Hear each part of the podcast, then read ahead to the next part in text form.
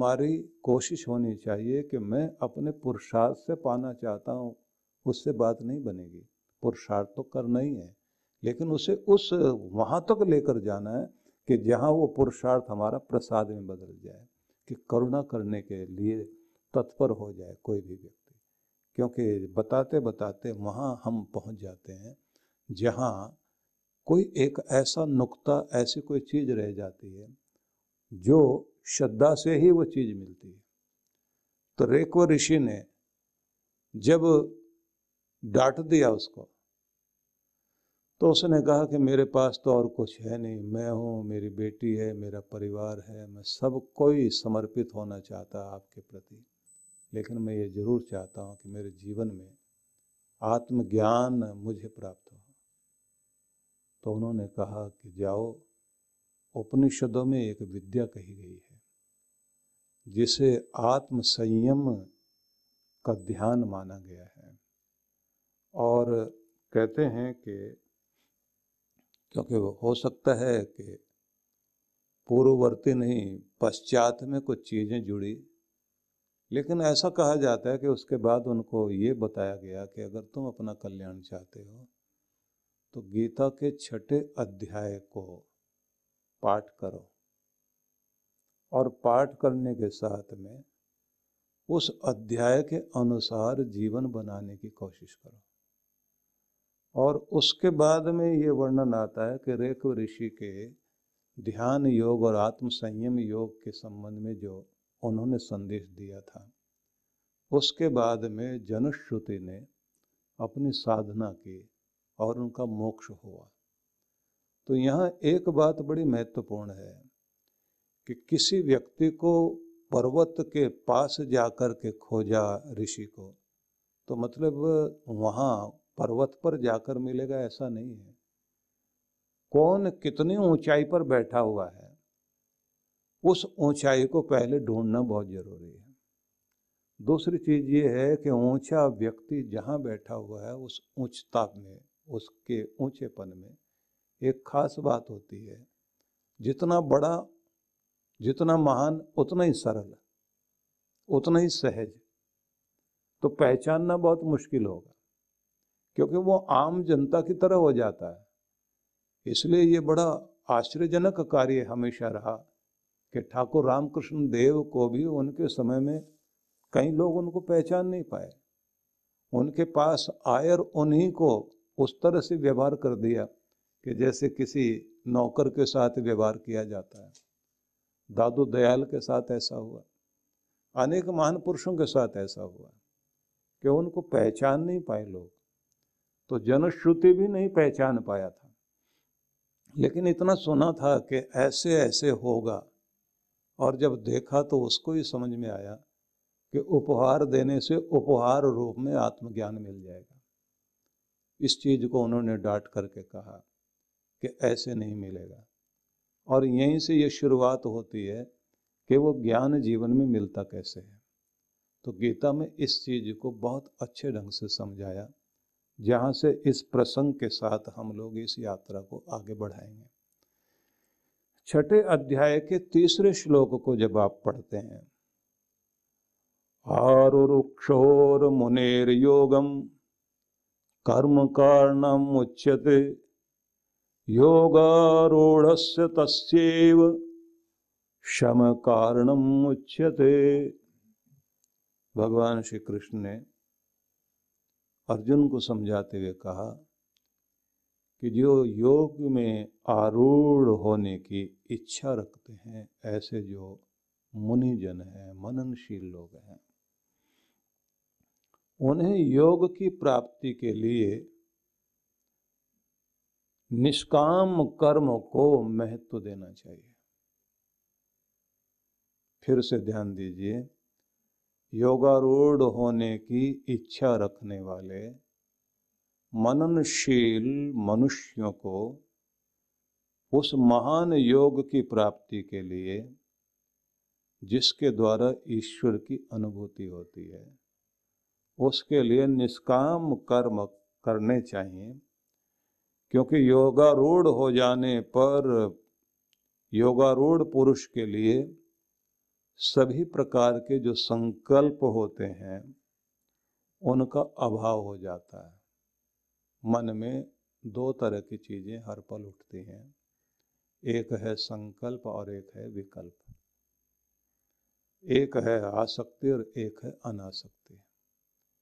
मन में एक चीज़ होती है किसी चीज़ से जुड़ने की इच्छा।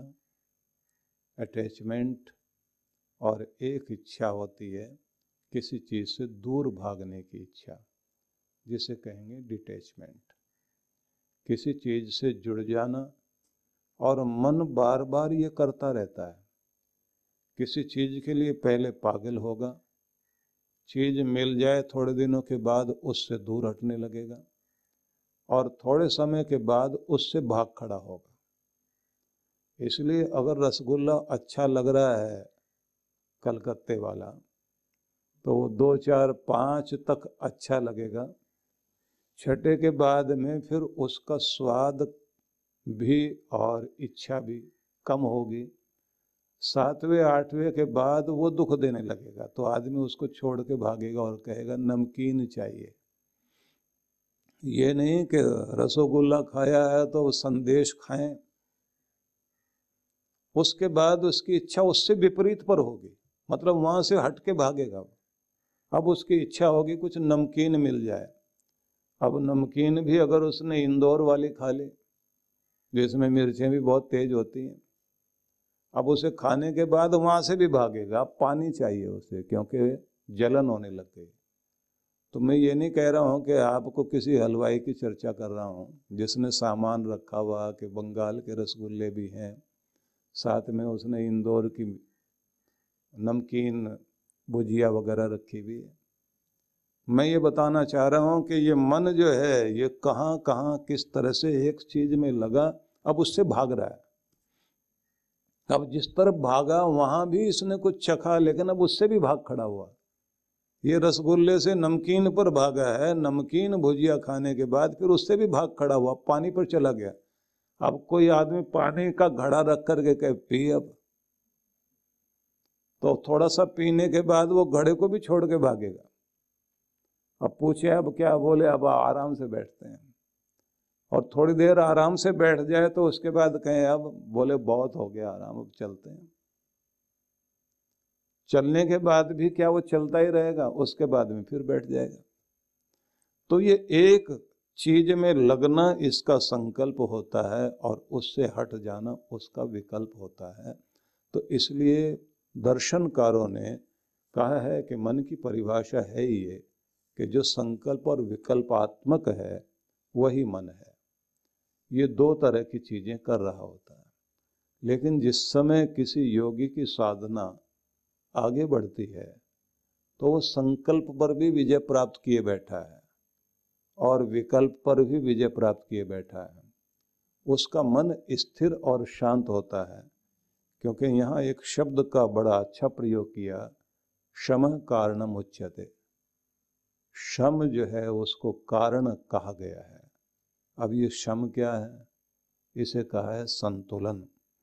तो आप समझ लीजिए कि योगारूढ़ होने के लिए, पहले तो हम यही समझ लें कि योगारूढ़ क्या है। हालाँकि इसकी व्याख्या अगले श्लोक में की गई है। लेकिन थोड़ा सा समझ लेना ज़रूरी है।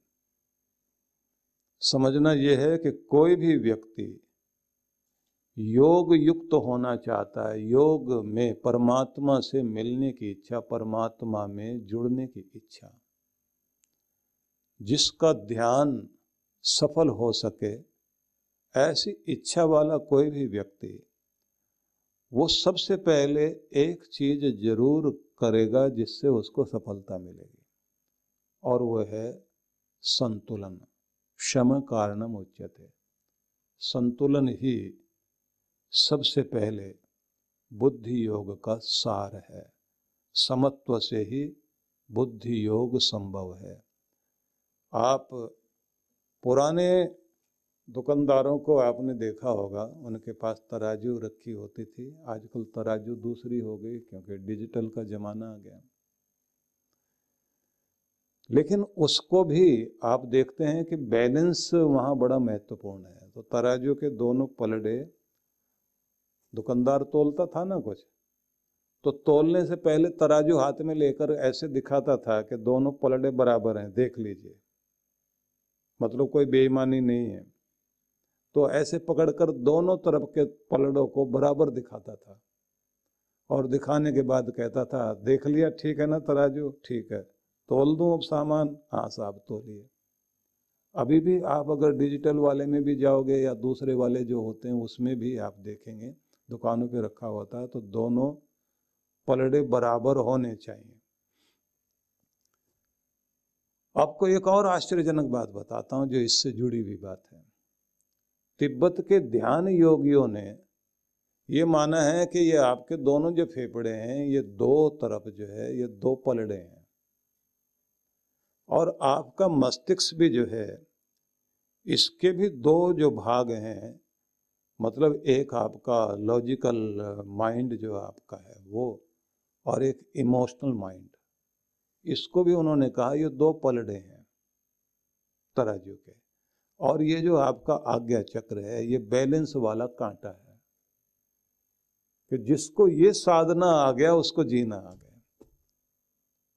मतलब अपने लॉजिकल ब्रेन को भी और इमोशनल ब्रेन को भी दोनों का संतुलन जिसको बनाना आ गया, बस उसको ज़िंदगी में जीना आ गया और ध्यान भी उसी का लगेगा।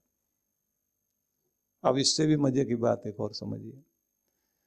ध्यान में जाने के लिए ये माना जाता है कि प्रत्येक व्यक्ति को स्वर का संतुलन साधना चाहिए, स्वर को सम करना चाहिए। क्योंकि आप जैसे ध्यान में बैठते हैं तो ध्यान में जिस तरफ़ का आपका मस्तिष्क की मोनोपली होती है मतलब लेफ़्ट ब्रेन की या राइट की तो उसी तरह के विचार आ रहे होते हैं। या तो आप बहुत इमोशनल हो जाते हैं या फिर बहुत हिसाब किताब आपके अंदर चल रहा होता है। आपको दोनों को सम करके चलना चाहिए। सम अवस्था में आप ऐसा अनुभव करोगे कि अब बिल्कुल शांति है। और मज़े की बात यह है कि आपका लगभग नब्बे मिनट तक एक ही तरफ़ का साठ से लेके नब्बे मिनट तक एक ही तरफ़ का स्वर चल रहा होता है। मतलब आप सांस ले रहे होंगे या तो दाई तरफ़ से या बाई तरफ़ से। तो जितने भी लोग इस समय हम लोगों को देख रहे हैं बैठे हुए तो वो एक साइड का नोस्टल अपना बंद करके और लंबा गहरा सांस लेके देखें कि आपका कौन सा सुर चल रहा है। एक तरफ़ से सांस लेने में आपको ज़्यादा आसानी लगेगी, दूसरी तरफ़ नहीं लगेगी आसानी। ऐसे करके देख लीजिए। तो एक तरफ़ आपको बहुत आसानी लग रही होगी। इधर से मतलब बायां चल रहा है या आपका दायां। और वो नब्बे मिनट के बाद में अपने आप अंदर से जो है भगवान ने व्यवस्था की हुई है कि उधर वाला जो है, जो चल रहा था, वो बंद हो जाएगा, दूसरा चालू हो जाएगा। और साधना में ये माना जाता है कि अगर आप सफल होना चाहते हैं तो दोनों स्वर को पहले सम सम करो। दोनों का संतुलन बनाओ। तो जैसे सम अवस्था में आ जाएगा तो उस समय शांति आनी शुरू हो जाएगी। अब आपकी दोनों तरफ़ की शक्तियाँ काम करने लग गई। अब तीसरी शक्ति जागृत होने का समय आ गया। मतलब गंगा, यमुना, ईड़ा, पिंगला, दोनों के बीच में अब सरस्वती को जागृत होने का, सुषमणा को जागृत होने का अवसर आ गया। और जैसे ही आप अपने ध्यान में प्राणायाम के माध्यम से अपनी एकाग्रता साधते हैं तो उस अवस्था में कहा जाता है, अब संकल्प विकल्प दोनों तरह के जो विचार हैं वो अपने आप शांत होने शुरू हो जाएँगे। तो ऐसी स्थिति में योगारूढ़ होने के लिए आपको सुविधा हो जाती है। न तो इंद्रियाँ आपको संसार की तरफ़ खींचेंगी, न किसी से विरक्ति है, न किसी की आसक्ति है, न किसी को पाने की चाह है, न किसी को छोड़ने की चाह है। आप अपनी शांत अवस्था में आ जाएँगे। कृष्ण भगवान ने ये कहा है, जो जनश्रुति जानना चाहता था रेक्व से कि महाराज, मैं ये सारा उपहार दे करके भी वो चीज़ पाना चाहता हूँ, जिसे पाने के बाद में व्यक्ति के जीवन में वो शांति और वो आनंद लौट आता है, जिसके लिए ज़िंदगी मिलती है भगवान, जिसको के कारण दुनिया में मनुष्य का जन्म देता है। क्योंकि इंसान खोज तो वही रहा है। हर आदमी शांति चाहता है। घर में भी शांति चाहता है, मन में शांति चाहता है, दुकान में शांति चाहता है, व्यवहार में शांति चाहता है, लोग उसके साथ शांति से व्यवहार करें। सुख के साधन आदमी चाहता आनंदित जीवन जीना चाहता है और प्रेम पूर्ण संबंध चाहता है। तो संबंधों में प्रेम हो, जीवन में शांति और संतुलन बना रहे, सुख के साधन अपने पास में हो, चेहरे पर प्रसन्नता हर समय रहे और मान प्रतिष्ठा बनी रहे, हमारे कर्म जो है, हमारी गुण सुगंधि को फैलाएँ। तो ये इच्छा सबकी होती है। लेकिन ये तभी संभव होता है क्योंकि खुशी बाहर से कोई हंसा भी देगा तो एक मिनट के लिए, लेकिन उसके बाद में आदमी फिर उदास हो जाता है। तो भीतर से खुशी आती कैसे है? तो उन्होंने कहा कि इसके लिए जो है वो ध्यान योग सीखना पड़ेगा, जो उपनिषदों में जिसका वर्णन है। और तुम्हें वो जानना पड़ेगा जो हमारे सारे उपनिषदों का सार है। तो उसके बाद में बताया गया कि ये अगर तुम अपना कल्याण चाहते हो तो तुम्हें क्या करना चाहिए? तुम्हें जाना चाहिए गीता की शरण में।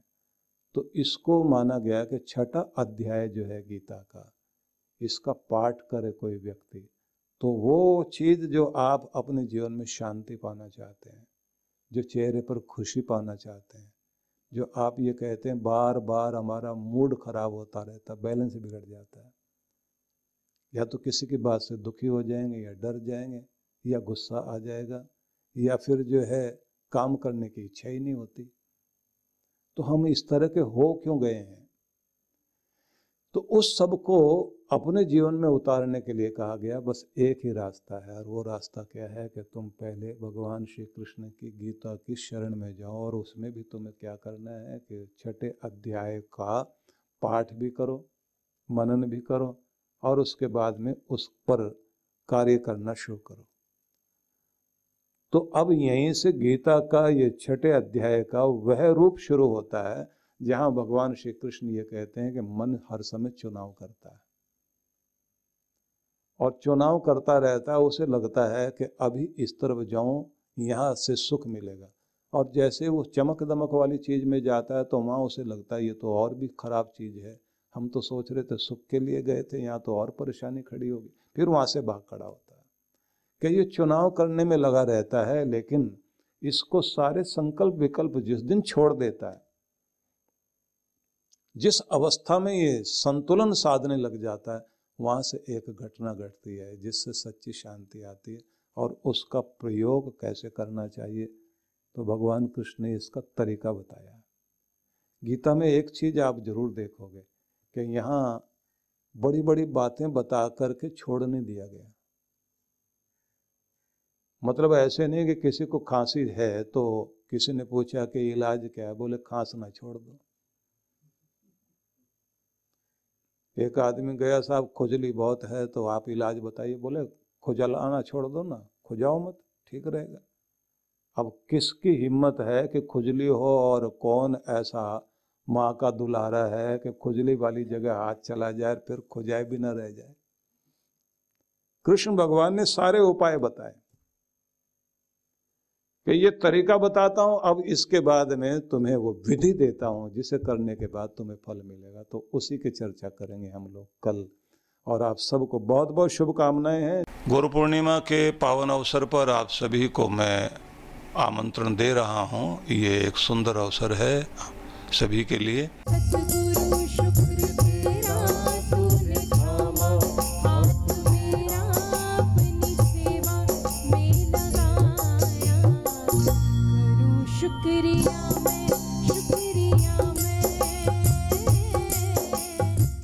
हम अपनी भीतरी शक्ति को जागृत कर सकते हैं, अपने विषाद को प्रसाद में बदल सकते हैं, अपने जीवन को इस मृत्यु लोक से शिवलोक की यात्रा में ले जा सकते हैं।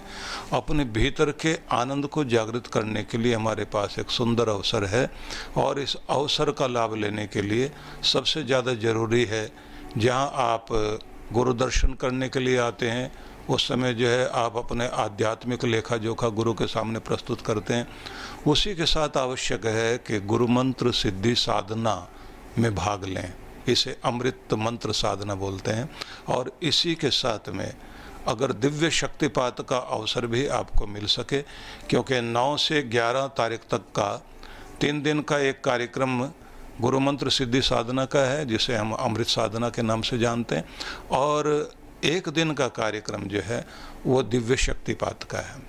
यह हमारे भीतरी चक्रों की शक्तियों को जागृत करने के लिए, तीनों ग्रंथियों की ऊर्जा को ऊपर उठाने के लिए और परब्रह्म परमेश्वर से अपना संबंध जोड़ते हुए, अपना ओरा स्ट्रॉन्ग करते हुए हम उस जगह पहुँचते हैं, जहाँ से हमें सुख सौभाग्य प्राप्ति के लिए एक कृपा प्राप्त होती है। तो इसके लिए मैं चाहूँगा कि सभी लोग बहुत प्रेम से इसमें आए, इसका लाभ लें और कोशिश करें कि अब कोई भी माया का प्रभाव मतलब जिसमें बहाने होते हैं, जिसमें रुकावट होती है, जिसमें कोई बाधा होती है, उस सबको पार करके पहुँचना है।